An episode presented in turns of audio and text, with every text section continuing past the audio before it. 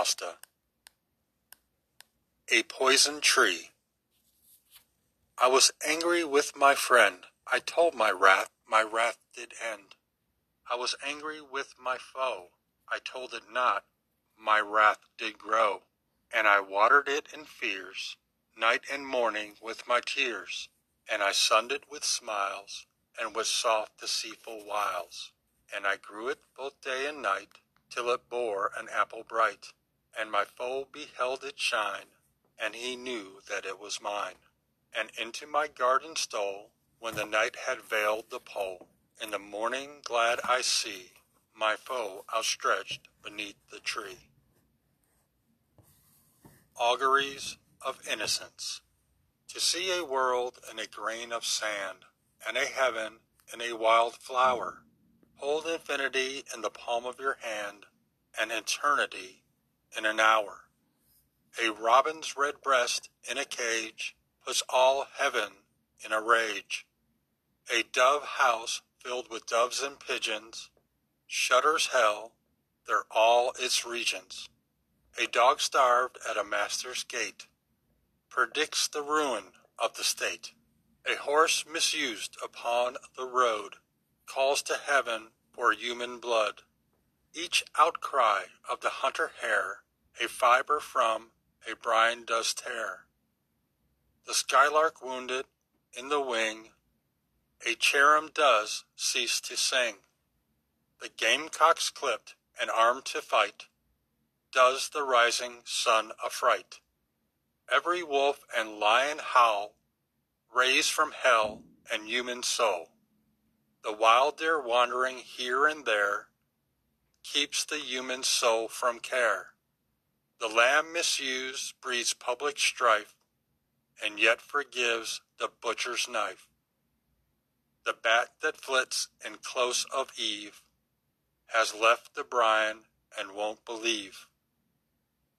The owl that calls upon the night speaks the unbeliever's fright. He who shall hurt the little wren shall never be beloved by men. He who the ox to wrath has moved shall never be by woman loved.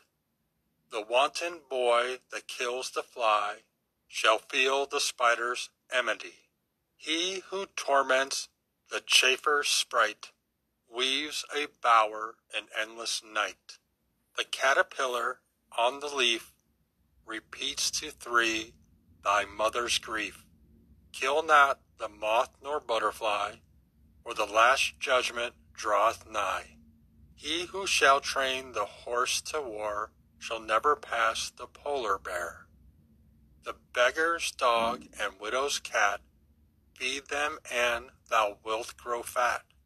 The gnat that sings his summer song, poison gets from slander's tongue. The poison of the snake and newt is the sweet of envy's foot.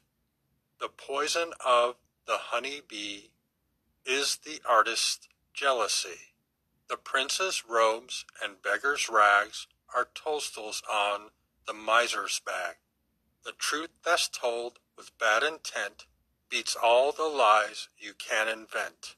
It is right, it should be so. Man was made for joy and woe, and when this we rightly know, through the world we safely go. Joy and woe are woven fine, a clothing for the soul divine. Under every grief and pine runs a joy with silken twine. The babe is more than swaddling bands throughout all these human lands. Tools were made and born were hands. Every farmer understands.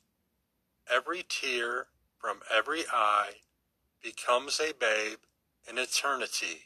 This is caught by females bright and return to its own delight. The bleat, the bart, bellow and roar, all waves that beat on heaven's shore.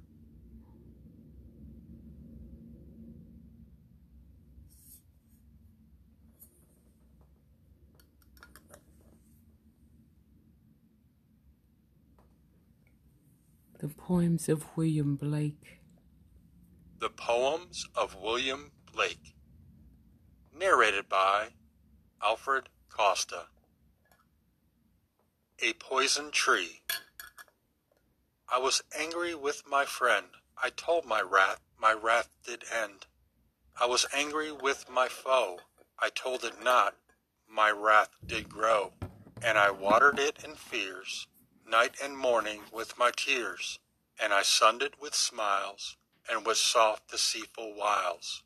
And I grew it both day and night, till it bore an apple bright, and my foe beheld it shine, and he knew that it was mine. And into my garden stole, when the night had veiled the pole. In the morning glad I see my foe outstretched beneath the tree. Augury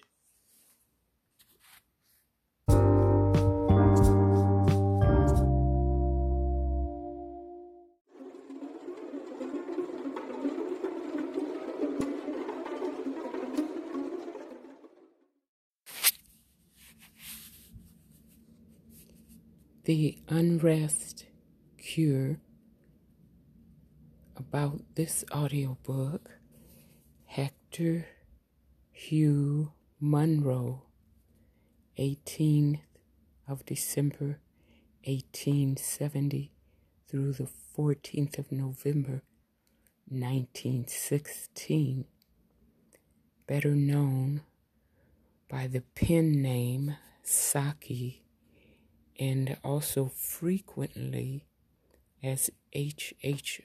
Munro, was a British writer whose witty, mischievous, and sometimes masculine stories satirize Edwardian society and culture. He is considered a master at the short story and often compared to O. Henry and Dorothy Parker, influenced by Oscar Wilde, Lewis Carroll, and Rudyard Kipling. He himself influenced A. A. Milne Noel Coward and P.G. Wodehouse. Besides his short stories, which were first published in newspapers, as was customary at the time, and then collected into several volumes, he wrote a full length play. The Watched Pot in collaboration with Charles Maude. Two one act plays, a historical study, The Rise of the Russian Empire, the only book published under his own name. A short novel, The Unbearable Bassington, the episodic The Westminster Alice, a parliamentary parody of Alice in Wonderland, and when William came, submitted a story of London under the Hohenzollerns, a fantasy about a future German invasion and occupation of Britain. The unrest Saki's recurring hero Clovis. Sangrail, a clever, mischievous young man, overhears the complacent middle aged Huddle complaining of his own addiction to routine and aversion to change. Huddle's friend makes the wry suggestion that he needs an unrest cure, the opposite of a rest cure, to be performed, if possible, in the home. Clovis takes it upon himself to help the man and his sister by involving them in an invented outrage that will be a quote blot on the 20th century end quote. Famous works of the author Saki the interlopers and Gabrielle Ernest. The Schwartz Metterklume method, the toys of peace, the storyteller, the open window, the unrest cure, Esme, Sredni Vashtar, Tobermory, the bull, the east wing. And we're going to hear a few minutes of this audiobook, The Unrest Cure by Saki. On the rack in the railway carriage, immediately opposite Clovis, was a solidly wrought traveling bag with a carefully written label on which was inscribed J. P. Huddle, The Warren, Tilfield, near Slope.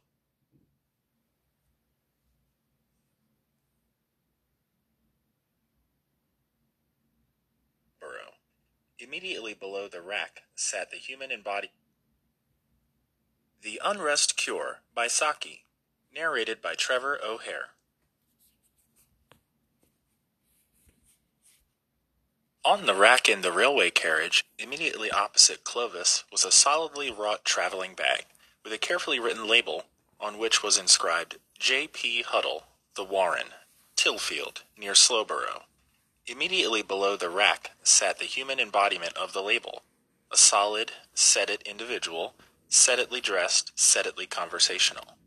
Even without his conversation, which was addressed to a friend seated by his side, and touched chiefly on such topics as the backwardness of Roman hyacinths and the prevalence of measles at the rectory, one could have gauged fairly accurately the temperament and mental outlook of the traveling bag's owner. But he seemed unwilling to leave anything to the imagination of a casual observer, and his talk grew presently personal and introspective. I don't know how it is, he told his friend. I'm not much over forty, but I seem to have settled down into a deep groove of elderly middle age. My sister shows the same tendency. We like everything to be exactly in its accustomed place. We like things to happen exactly at their appointed times. We like everything to be usual, orderly, punctual, methodical, to a hair's breadth, to the minute. It distresses and upsets us if it is not so. For instance, to take a very trifling matter, a thrush has built its nest year after year in the catkin tree on the lawn. This year, for no obvious reason, it is building in the ivy on the garden wall. We've said very little about it, but I think we both feel that the change is unnecessary and just a little irritating. Perhaps, said the friend, it is a different thrush. We have suspected that, said J.P. Huddle, and I think it gives us even more cause for annoyance. We don't feel that we want a change of thrush at our time of life, and yet, as I have said, we've scarcely reached an age when these things should make themselves seriously felt. What you want, said the friend, is an unrest cure. An unrest cure? I've never heard of such a thing. You've heard of rest cures for people who've broken down under stress of too much worry and strenuous living. Well, you're suffering from overmuch repose and placidity, and you need the opposite kind of treatment. But where would one go for such a thing? Well, you might stand as an orange candidate for Kilkenny, or do a course of district visiting in one of the Apache quarters of Paris, or give lectures in Berlin to prove that most of Wagner's music was written by Gambetta, and there's always the interior of Morocco to travel in. But, to be really effective, the unrest cure ought to be tried in the home. How you would do it, I haven't the faintest idea. It was at this point in the conversation that Clovis became galvanized into alert attention. After all, his two days' visit to an elderly relative at Slowborough did not promise much excitement. Before the train had stopped, he had decorated his sinister shirt cuff with the inscription, J.P. Huddle, The Warren, Tilfield, near Slowborough. Two mornings later, Mr. Huddle broke in on his sister's privacy as she sat reading Country Life in the morning room. It was her day and hour and place for reading Country Life, and the intrusion was absolutely irregular. But he bore in his hand a telegram and in that household telegrams were recognized as happening by the hand of God. This particular telegram partook of the nature of a thunderbolt. Bishop examining confirmation class in neighborhood, unable stay rectory on account measles invokes your hospitality, sending secretary arrange. I scarcely know the bishop. I've only spoken to him once, exclaimed J.P. Huddle, with the exculpating air of one who realizes too late the indiscretion of speaking to strange bishops. Miss Huddle was the first to rally. She disliked thunderbolts as fervently as her brother did, but the womanly instinct in her told her that the thunderbolts must be fed. We can curry the cold duck, she said. It was not the appointed day for curry, but the little orange envelope involved a certain departure from rule and custom. Her brother said nothing, but his eyes thanked her for being brave. A young gentleman to see you, announced the parlor maid. The secretary, murmured the Huddles in unison. They instantly stiffened into a demeanor which proclaimed that, though they held all strangers to be guilty, they were willing to hear anything they might have to say in their defense. The young gentleman, who came into the room with a certain elegant haughtiness, was not at all Huddle's idea of a bishop's secretary. He had not supposed that the episcopal establishment could have afforded such an expensively upholstered article when there were so many other claims on its resources. The face was fleetingly familiar, if he had bestowed more attention on the fellow traveler sitting opposite him in the railway carriage two days before, he might have recognized Clovis in his present visitor. You are the bishop's secretary? asked Huddle, becoming consciously deferential. His confidential secretary, answered Clovis. You may call me Stanislaus. My other name doesn't matter. The bishop and Colonel Alberti may be here to lunch.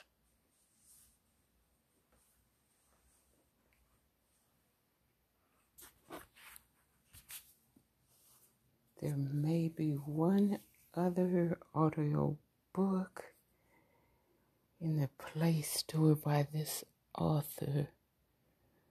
I think I'll give it maybe one star. It's just really not.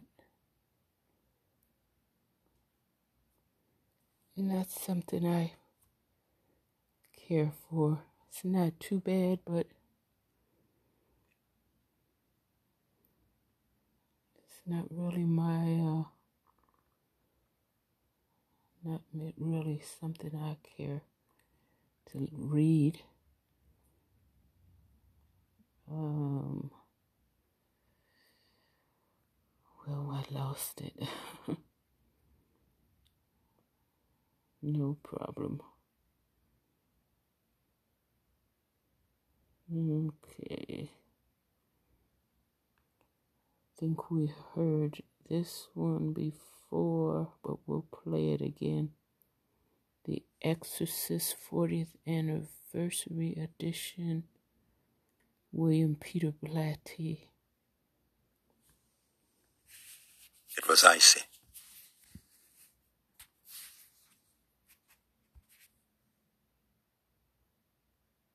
It was icy.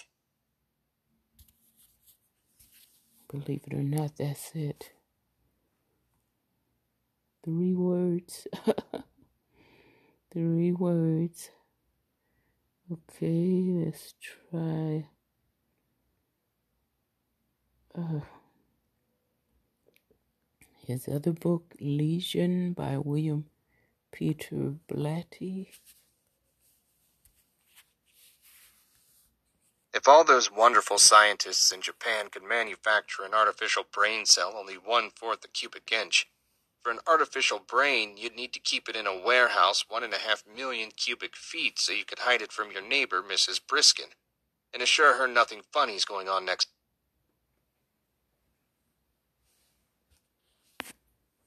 All right, that was it.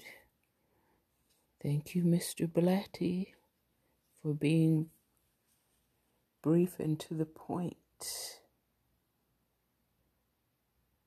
Alrighty. Hell House by Richard Matheson. A Head Full of Ghosts by Paul Tremblay. Well, let's try um, something else. Stephen King, no thank you. Legion, The Many Lives of Stephen Leeds. Dark Tower 2. William Peter Blatty, Finding Peter, a true story of the hand of providence and evidence of life after death by William Peter Blatty. Tantor Audio presents Finding Peter, a true story of the hand of providence and evidence of life after death, by William Peter Blatty. Narrated by Mel Foster. There's a divinity that shapes our ends, rough hew them how we will. Hamlet, Act 5, Scene 2. If, after being asked why the greatest and most intense of physical pleasures is the one achieved through the sexual act, whose consummation is essential to the continuation of human life, and after long and due thought you continue to believe that evolution lacks a purposer, then, friend, I suggest you put down this book, as you are doubtless too stupid to understand what is in it. Hmm. Anonymous Middle Eastern Sage. Prologue A Wild Ride in Search of the Soul. When my dear friend Shirley MacLaine and I were chatting over lunch in Malibu last year, and I suggested I used to not believe in all this shit as a possible title for her forthcoming book, she smiled warmly, flipped me a delicate bird, and replied it might serve me very well to do the same. Well, she might have been right, except that she was wrong, for I'd believed in the supernatural and in a good and giving God ever since, at the age of four, and in the wilds of the Bronx, I had thumb pudged a penny into a Wrigley's gum machine, and not one, but two packets of gum coughed out. There. So much for full disclosure. In the meantime, this is me, Bill Blatty, writing in the voice of my comic novels, which is really my own true voice, as it happens, and wanting to share with you the joy of something so extraordinarily wonderful that has blessed me so late in my life, which is the gift of not merely believing, but actually knowing there is life after death. All right, let me say it plainly. Ever since his passing in 2006, our beloved son Peter has been giving me and his mother almost unremitting evidence of his continuing, active, and unbounded existence. And I intend to pass this evidence along to you. For the task of this book, its sole and entire purpose, is to win your belief that human death is a lie, and give ease to the hearts of those listening to this work who have lost a loved one, most especially a child. But I must go slowly, very slowly, for first I must win your belief in me. Mm-hmm. Not the writer, the person, me. A secondary theme of these headlong jottings, straight from the heart, is that mysterious something long known to us as providence. In grade 3A in a mid Manhattan public school, Mrs. Gedney, our gray haired and late middle aged spinster teacher, hmm. once whirled around suddenly from writing on the blackboard and caught me in the indisputably felonious act of throwing a spitball at the back of the head of a pig-tailed, foot-stamping girl named Dulcie, who expanded the dimensions of the act of pouting several light years beyond the ordinary powers of the congenitally sullen. In a fury, her eyes wide and shining with hatred and loathing, Mrs. Gedney shrieked at me in a high, squeaky voice, like some demonically possessed Minnie Mouse. you little sneak! True. And I mention this because Providence, to me, is the sneaky spitball word you can safely use in place of God these days, without some atheists or the ACLU or Satanists for Justin Bieber's right to exist wanting to haul you into court or to denounce you as a putz of intergalactic standing, afflicted by toenail fungus of the mind.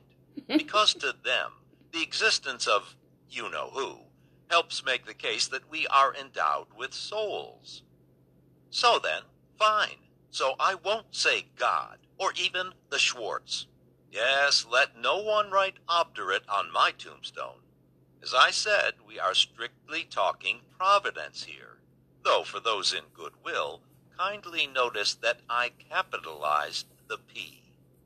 In the meantime, I believe we have a problem of communication, by which I mean that if this non existent deity were to suddenly appear atop the Chrysler building at the stroke of noon, amid thunder and lightning, after darkening the sun, and then causing it to slash the incredulous sky with fiery figure eights and immelmanns by way of showing its creator ID, before demanding we be kind to one another, or else, for a time, most who witnessed this would instantly believe, though soon enough they would be doubting their senses, citing mass hallucination, hmm. or perhaps wishful thinking on a stupefying scale, while as for those who retained a grip on their belief, they would be doubted by anyone to whom they recounted it, the exceptions being those who knew the witness so long and so well that lying and self-delusion would be deemed about as likely as the FDA approving the marketing of suicide pills with a mild laxative side effect. Mm. so what I'm planning to do in the pages that follow is to tell you a very great deal about myself, from my grimy and disheveled boyhood to my supposedly glamorous Hollywood screenwriting days, although only so much of it as I think may be needed to convince you of my truthfulness and credibility when I repeat that, without the slightest doubt, I don't simply believe, but rather I know there is life after death, and that the multiple first-hand encounters that I'll be giving you as evidence of this aren't coming from some gullible New Age wacko who wasn't born on this planet, but in point of fact, landed here with the manuscript of The Exorcist tucked under his arm. And so, now, may we begin? Yes? Good. Fasten your seatbelt. Part 1 A Klutz Grows in Brooklyn. 1. My parents emigrated to the United States from Lebanon on a cattle boat in 1921, and from the moment I toddled into the age of reason, my Lebanese mother, a saint in all things in which the heart alone matters, initiated vast attempts at driving me back out of it with incessant verbal blasts about the beauty and wonder of the old country. William, she would begin with her inimitable Arabic accent, tinged with a delicate touch of French. William, when you grow up, I gonna send you to Lebanon so you can marry an Arab girl. My God, Arab girls are beautiful. Well-meaning neighbors to our Lower East Side apartment made now and then feeble passes at advising my mother not to nag the boy too much. But trying to intimidate Mama was like buttermilk trying to intimidate Hungarian goulash. A dark-eyed, loving, stubborn, courageous woman, she barreled through life hell-bent on ignoring road signs. Once, for example, in the summer of 1939, President Franklin D. Roosevelt visited our neighborhood to officiate in the formal opening of the Queens Midtown Tunnel, which spilled out onto East 35th Street, just one door down from our apartment building. And I wanna meet him. Mama rumbled like Vesuvius when she heard FDR was coming. My uncles, Moses, Elias, and Albert, told her it was impossible, to which she pityingly responded, You cuckoo. On the day of the ceremony, my mother and I, together with my uncles, were standing at the outer circumference of a cordon of spectators about 30 feet from the president's automobile. In her left hand, Mama held a mysterious brown paper shopping bag, but I paid no attention to it at the time. All eyes were on FDR as he reached out from his car with a gold plated scissors and neatly snipped the broad blue ribbon that stretched from one side of the tunnel entrance to the other. Then, before anyone knew what was happening, my mother was grimly advancing on the president. It must have looked like an assassination attempt because flashbulbs started exploding, the president dropped the scissors in dread anticipation, and a covey of Secret Service men drew their revolvers and surrounded the car. They were too late. Mama had gotten to the president. I want to shake you hand, she announced, half purr, half growl, and then she reached out and crunched the president's paw in her effortlessly dynamic grip. FDR smiled weakly. Then it happened. Mama leaned over and reached into the mysterious shopping bag, and two of the Secret Service men made a dive for her. but they barely got a glove on my mother before she had withdrawn from the bag a large glass jar filled with a murky, rust colored substance. She handed it to the astonished president. Home make jelly, Mama grunted, for when you have company. As I recall it, one of the Secret Service men lunged for the jar, but FDR waved him off and accepted it. Thank you, madam, he said. Quince jelly, my mother added matter of factly. Lebanese quince jelly. Delicious. the president smiled. It was almost a grin, and shook my mother's hand again. I had to card the man for sheer guts. Three Secret Service agents escorted Mama back to the spectator circle, and as her gaze fell upon my uncles, her eyes flickered briefly with a glint of victory and satisfaction. she was unstoppable and she knew it. Mama's irresistible force was once memorialized in a silver loving cup that I'd won in a beautiful baby contest, and my God, he was beautiful baby. she would marvel when glancing at the trophy, at times mysteriously capping this performance by turning her head to stare cunningly, if not triumphantly, in my direction, while murmuring, You mama take good care of you, William. I never knew what she meant by this until I asked one of my uncles about it finally, and he reluctantly confided that Mama had take care of me during the Sweeback caper by bribing one of the judges, thus rendering me the only living mortal ever to have won a fixed beautiful baby contest. My emotions during the course of this revelation being best described, I suppose, as stunningly conflicted, although one of my thoughts back then, still piercingly clear, was that no Everest was beyond my mother's reach. Her page of life had been printed in boldface. On the other hand, my father, Peter, was light italics. Many years later, whenever I would mention him in the presence of my Uncle George, what a quiet man, he would invariably say a pixie-ish, introspective sort, Papa separated from my mother when I was three, and I think it was all because of a newspaper. Mama had for years been baffled in her sporadic and impatient attempts to learn written English, and Papa, who had mastered it quickly, had a little trick of deliberately infuriating her by sinking into an overstuffed chair in the living room luxuriously rustling and unfolding the evening newspaper and reading it. Look a him! Look a him! My mother would complain.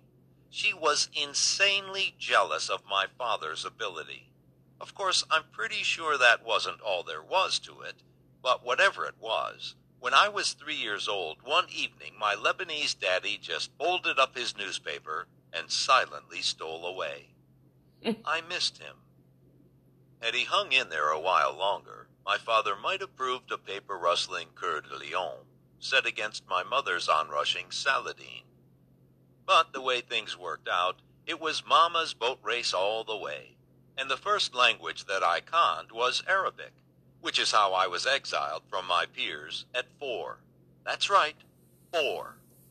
I'm certain about the age because although today I can't remember what I had for breakfast this morning or the name of the pill I take daily to enhance my memory, I have almost total recall of my childhood dating back to my days in a crib. And what I can't remember, my mother has filled in. For all my life she has boasted of my feats as a tot. It all began, I think, when I told her I had dreamed of Christ, whereupon she began referring to me as Il Wahid, which in Arabic means the One, an appellation that soon would give way to a frequent and admittedly not entirely uninteresting variation, which was to cite me as William, my baby Jesus, for which, as proof, one of Mama's more incredible brags in the presence of strangers or of newly met girls I was trying to impress was, When he was baby, my Willie, he never dirty his diaper. Oh. Which, all in all, was a welcome variation, I guess, to her holding out her hand to the girl to shake it while telling her quietly, You very fat. At the oh. age of five, another sign appeared that I was either the one or maybe even JC when I made the fatal error of not keeping my mouth shut about another dream that I'd had. Back in those days, much entertainment could be found that was innocent, with billboards abounding that advertised movies like Here Comes the Navy and Steamboat Round the Bend, and even certain forms of gambling were viewed with a smile of indulgence, one of which was known as playing the numbers, in which the bettor would pick a three-digit number, the winner to be determined by the entry numbers of the horses who won certain pre-designated races at a racetrack in New York, maybe Belmont Park. So one day, Mama asked me to pick a number. I didn't have one. But then some days later, Willie, our apartment building janitor and local numbers taker, rang the doorbell and asked Mama if she wanted to play.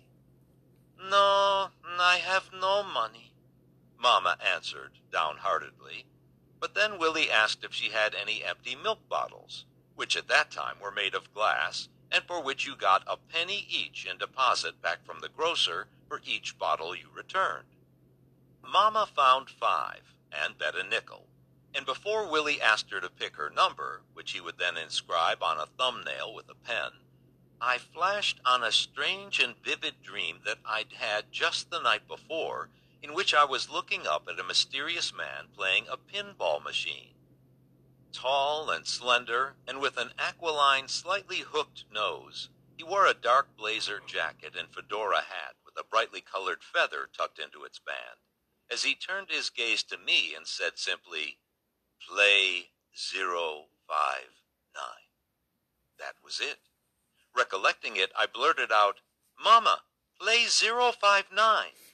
Well, she did, and for her five penny bet she won $37, which would have been great, except that the incident confirmed her in both her belief and her powerful insistence to all within hearing range that I was quite possibly you know who. Some days later, when the boy Sybil of Amsterdam Avenue was prompted to repeat his star dreamt performance, I forecast the next day's winning number to be 789. It wasn't.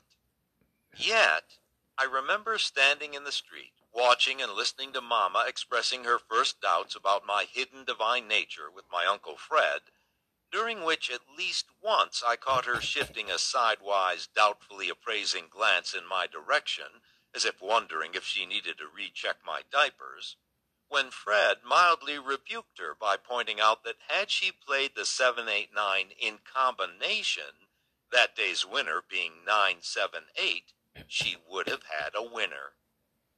Nice, but this won me scant acclaim among my snot-nosed peers, and made me wishful that I still had a friendship with Frankie, a little girl and playmate of my age at the time, which was five, when we were living for a record-breaking 14 weeks somewhere far up on Amsterdam Avenue. We would play near the corner of the street making mud pies. Frankie was muy simpatico, but Mama put an end to that little affair. What happened was that during a routine medical checkup at a public health clinic, an awe-inspiring surfeit of wax had to be removed from my ears, and my mother was convinced that I had caught it from Frankie. You catch it from Frangie, Mm-hmm. she wailed in half anguish, half accusation. And the contradictory and crushing weight of medical opinion in this regard had about as much effect upon her as a weak-jawed, lame-brained mole trying to burrow through Gibraltar on a dare. If Albert Schweitzer had come riding into our kitchen on a unicorn to tell my mother she was wrong, she would merely have roared at him, You sure up, you crazy. he catch it from Frangie. And the good doctor would have been immensely relieved to get back to Africa and some relatively gemütlich and predictable headhunters. As for Frankie, I was forbidden to speak to her, and as far as that goes, I couldn't bear to look at the hurt in her eyes. Her mouth open, a tiny shovel and pail hanging limply from her hands. There's mud pies that need making, her sorrowful expression seemed to be telling me, and each time I ran across her, I would instinctively poke a finger into my ear, scrape it around a little, and wish that I were God. This did not happen. Okay. 2. Following Papa's disappearing act, Mama was left to fend for five of us my sister Alice, my older brothers Michael, Maurice, and Eddie, and myself. This was actually well below her capabilities. Not that we were among the moneyed Arabs. We were what I'd describe as comfortably destitute. Mama provided the comfort, but she did it in a way that was maddeningly Lebanese, which was to outfit me in undersized, tattered knickers, and then park me at the fountain in front of the Plaza Hotel while she darted in and out among the intermittently halted traffic at the light by the Paris movie theater, peddling her home-make quince jelly to crusty dowagers and surprised-looking wealthy men in Homburgs sitting in the back seats of limousines. I was eight and extremely sensitive, but whenever I complained about our Park Avenue ploy, my mother would hold high a jar of quince jelly and declaim, In old country, peddling is honorable profession. It isn't just peddling, I would whine. It's practically begging. But my mother's invariable stopper was to ram a two-penny halva into my mouth and assure me, In old country, begging is honorable profession. Not that quincing with Mamma was entirely grim, a fact due to her robust sense of humor spouting up from a soul that was a well of good cheer firmly grounded in her faith in a loving God, and that one day all things would be right, and much more important, explained. For example, there's that day when we had started out quincing by the Plaza Hotel, but then moved to Radio City Music Hall for the Sunday matinee crowds. Something nice happened there. It was March and windy, and a gust blew a dollar bill straight at my chest. Years later, this would prove to be far more than happenstance or good luck, but rather something profoundly and deeply mysterious, which I'll explain when we're farther along.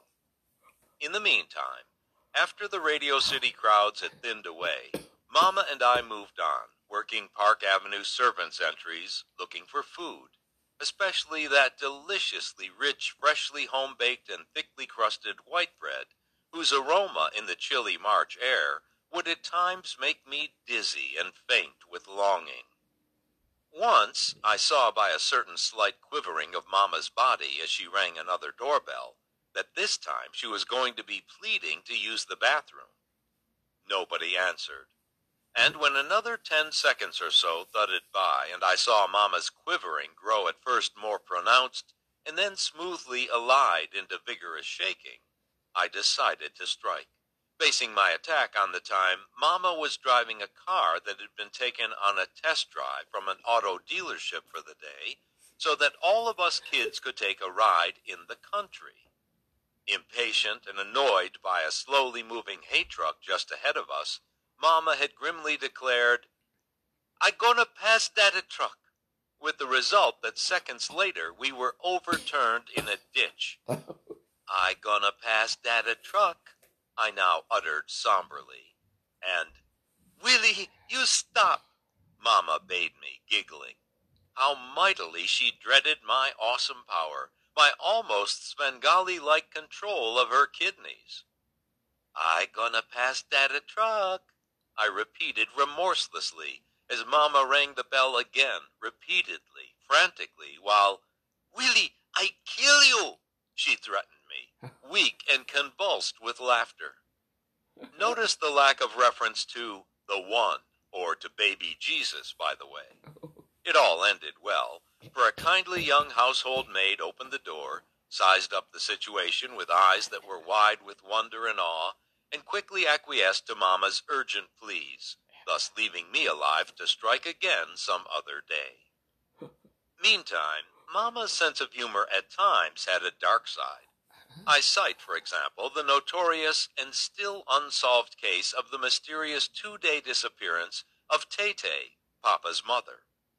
A tiny and autumn leaf-frail old woman with cat-green eyes beneath a tightly drawn bun of white hair. She rarely ever was seen without a broom in her hands, mm-hmm. always brutally muttering while sweeping the floor, which was constantly. When any of us went to the bathroom, for example, when we'd finished, she'd come in, use the Johnny mop on the toilet, and then sweep along the path where we'd walked in and out, all the while softly cursing in Arabic. All of this frosted Mamma to the eyelids, for she believed that Tay-Tay's sweeping was a deliberate rebuke of Mamma's housekeeping, so that when Tay-Tay died at the age of 83, Mamma took the news with a deadpan expression as, opening an eye from an afternoon doze, she asked dryly, Did they bury her with her broom? Oh. Tay-Tay couldn't speak a single word of English, and as a consequence, she never dared leave the apartment building unaccompanied, since with age her short-term memory was almost non-existent, and she feared she wouldn't be able to find her way back. But one day Mamma declared that an angel, I forget his name, had told her in a dream that Tay-Tay's problem could be solved by simply putting a chalk mark, something distinctive, on the front of our building as Tay-Tay's beacon. The plan was implemented and seemed to work well until an unknown assailant placed identical marks on all the other buildings on the street, so that when Tay-Tay went out for some air one morning, she wasn't found until a day later in a local police station, where a patrolman had deposited her after finding her dazed and weeping, while endlessly wandering up and down along the row of identical markings.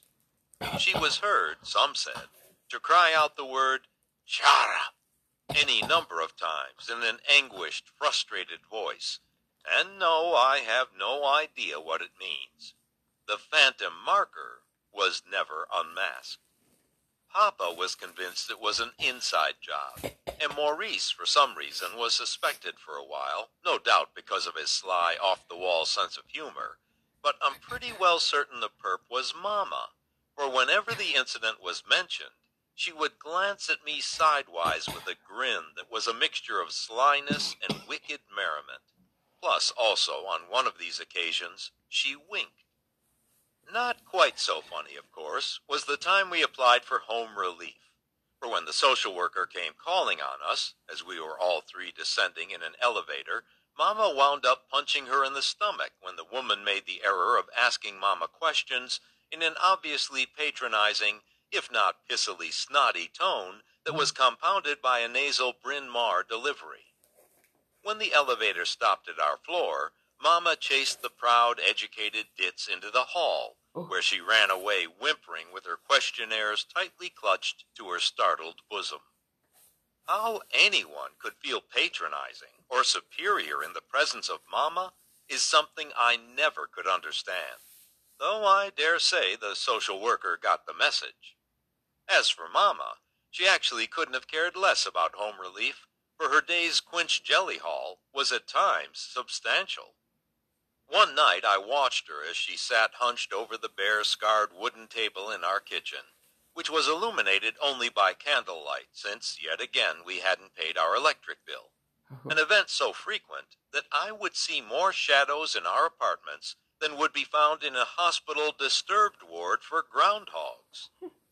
The candlelight cast a moody glow over Mamma's handsome and patrician bronzed face, so that she looked like an Arab Ethel Barrymore, as she peered up at me craftily, and with a sly, merry twinkle in her eyes as she uttered, Let's hope that your father doesn't come back. In addition to quincing, Mamma employed still another economic dodge.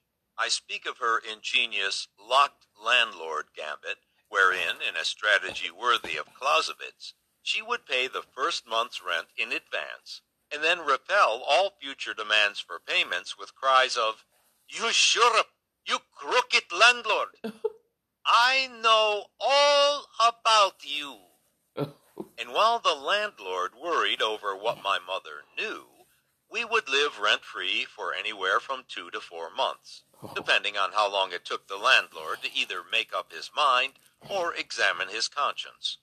But don't think I'm complaining, inasmuch as it was actually rather broadening. Although I never quite got used to the chagrin of skipping home from school to find the silver loving cup I'd won in the beautiful baby contest leaning crookedly atop a heap of our belongings out on the street. We were famous in a way, for we were the only nomadic tribe living in New York City. There was some talk of our appearing in Ripley's Believe It or Not, oh. and had there been a Guinness Book of Records in those days, we surely would have been in it. Yet another survival dodge Mama employed, a sort of matter of principle, you could say, was never to pay fares for any form of transportation. On subways and buses, she made some adjustment, paying a single fare for herself. She was stout and unable to duck beneath turnstiles or blend into crowds like the Scarlet Pimpernel or a minnow into silvery swarms. Like the shadow, though, her specialty was clouding men's minds.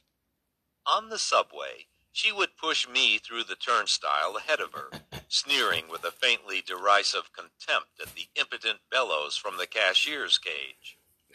If the cashier came after us, Mamma would swat him with her purse and cry loudly, Don't you touch my boy, you lousy! in a tone that shook with pain and outrage, and conveyed the cashier was either a sadist or a pervert, which immediately put him on the defensive. Mamma knew instinctively how to crystallize free-floating guilt. She also packed a good wallop with the purse, and understood how to crystallize free-floating fear. You might say she was a master of psychology. Adapting to nuances of the problem, she varied her tactics somewhat for buses, as, having paid her own fare, she would hustle me quickly toward the back of the bus, although we never got more than a couple of steps before the bus driver shouted, Hey, hold it. Where's the fare for the kid? To which Mamma always answered, What do you mean? You don't pay. You're only six year old. Which wasn't always that easy a concept to sell, as I was actually tall for a boy of thirteen.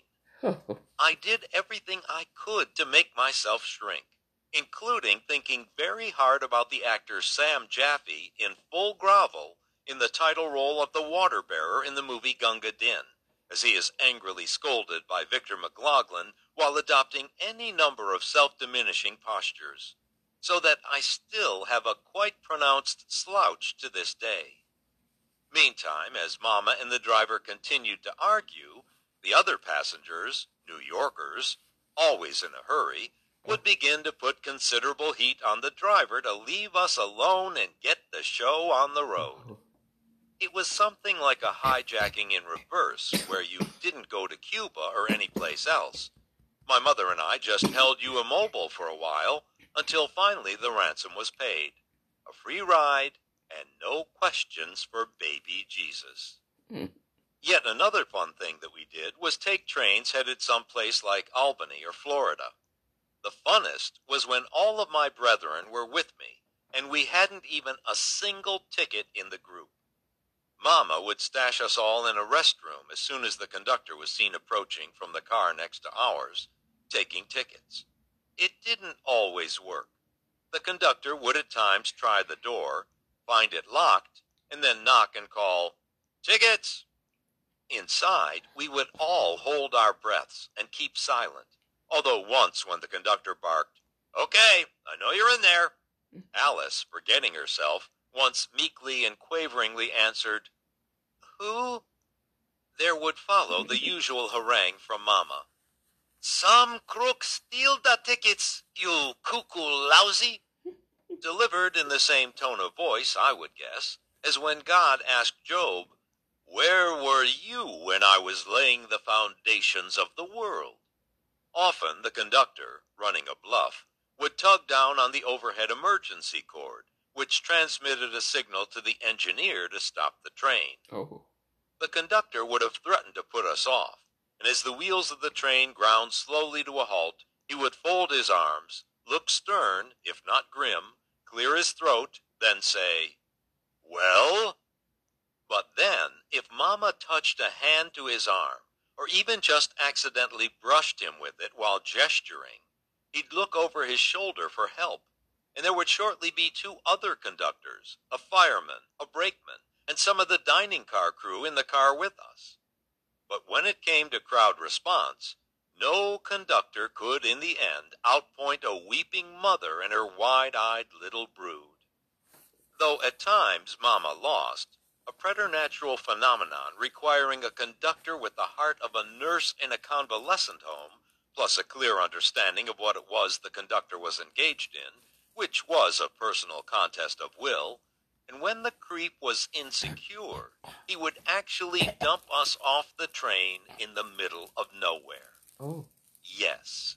And while I wouldn't want to estimate the number of times this happened, I will say that for a city boy, my knowledge of gophers and other rural lore is unexpectedly rich. My absolute nightmare was for Mama to call out cheerily on a Saturday morning, Willie, come on, we take the boat to Bear Mountain. The boat in question being a sightseeing vessel of the Hudson River Day Line, while the ever-present blood-chilling terror was that sooner or later they would toss us all overboard for failure to produce any tickets. Thus, Mama's sunny Saturday morning announcements always triggered any number of defensive reactions, such as feigning a cold, or even better, a coma, though the latter so terrified Mama that I had to abandon it, and in its place resorted to playing on my past success with 059 by telling her I had dreamed that the boat had gone down in a sudden storm, and then adding with a dazed look into space, no survivors. The first time I tried this, it worked. But then, again and again, I'd be back to spending now and then Saturdays on the cruise boat playing hide and go seek with the ticket collector. At times they would catch us, and when this happened, I'd hide in a lifeboat while Mama flew B-52 bombers over Reason and carpet bombed anything that moved into dust. The wind blow the ticket from my hand. Recollecting our experiences on trains, I would spend the whole outing waiting for the captain of the boat to boom out loudly through a microphone, Stop engine!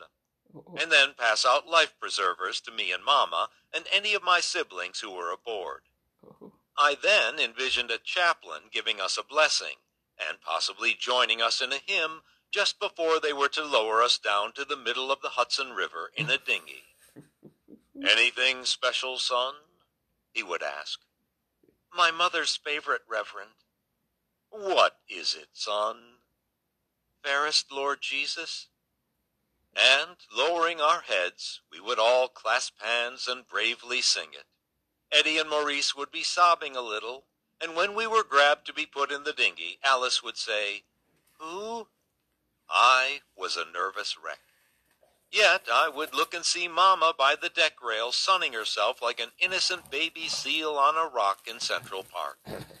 Eyes closed, She'd have her face lifted up to the sun in a gentle salt breeze, and she would inhale very deeply now and then and sigh, Hi, which was also what she did whenever she slid down into her bath after coming in from quincing on a cold winter's day. It means, isn't this terrific? Meanwhile, I'd be waiting for burial at sea.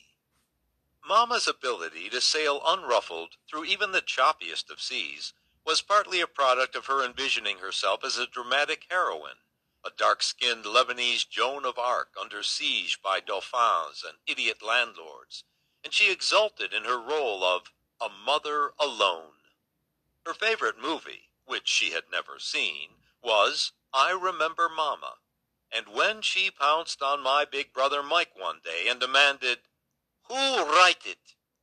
Mike moodily murmured, Oedipus Rex, which my mother would then always quote as the screenwriter's name, although she pronounced it Eddie Rizik, which was the name of a Syrian baker on Atlantic Avenue. We didn't see any point in endangering Mike by correcting Mama, or worse, explaining the joke. Yet behind her brave bluster and a willfully projected aura of total invincibility, I detected at times, in fact often, a frightened little girl who was forced to wear a threatening mask in order to defend herself from an alien, terrifying world. And without any question, her heart was huge. Once, for example, she received a solicitation in the mail from Saks Fifth Avenue, urging her to open a charge account and shop for goodies there. And so, with a shrug of her shoulders, and no more than a feeling that she ought to oblige or risk hurting the feelings of whomever had sent her that letter, she opened a charge account. Can you believe Saks approved it? And proceeded to buy sweaters and various other items of clothing which she would promptly give away to anyone she knew who might need them, but then was stunned, if not outraged, by the injustice of it all when Saks sent along a bill with a stream of demands to follow, at first polite and suggesting quick payment, but then growing slightly creepy, then ominous, then openly threatening, until finally there came a letter, I'll never forget his name, from the head of Saks's legal department, a lawyer named George Lincoln, demanding immediate payment or the gulag.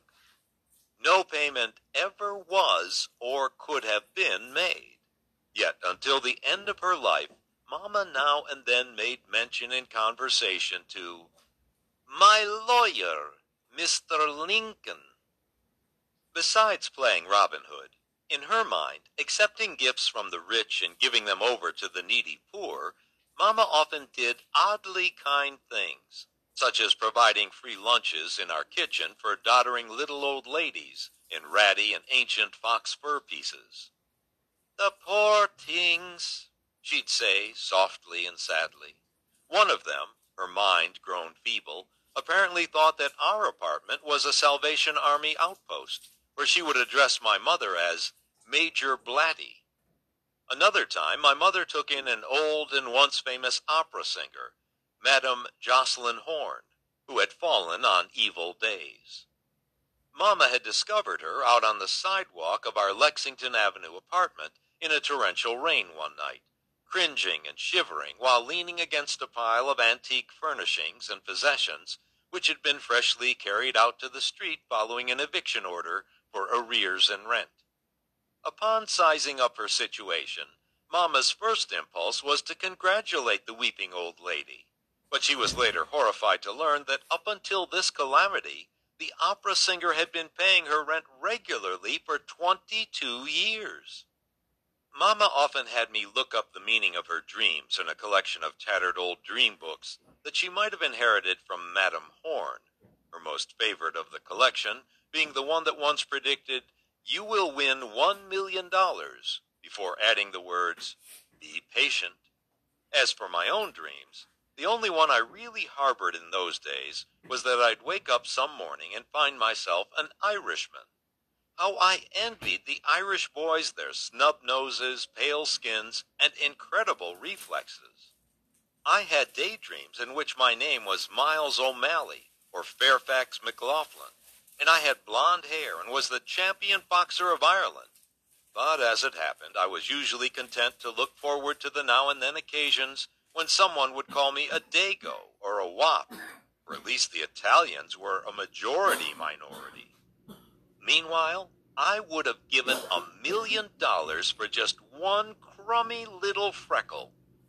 Piteous pleas of, Mama, why can't I talk American at home like the other kids? left her powerfully unmoved. And while my grammar school classmates munched on sandwiches during lunch periods, usually a single thin slice of dry bologna between two slices of Wonder Bread, I was compelled to pick furtively at a dripping brown paper bag heavy with stuffed squash, eggplant compounded with sesame seed, and an occasional morsel of shish kebab, which, let's face it, would have actually been delicious, but jerk that I was, I was always eager to trade my Lebanese goodies for the dry, meager sandwich, hopelessly hoping, I suppose, that in time I would be able to clog dance and possibly say a few curse words in Gaelic. This, too, did not happen. Meantime, snub-nosed third graders would habitually greet my entrance to the lunchroom with raucous cries of, So, your old man's a sheik, huh?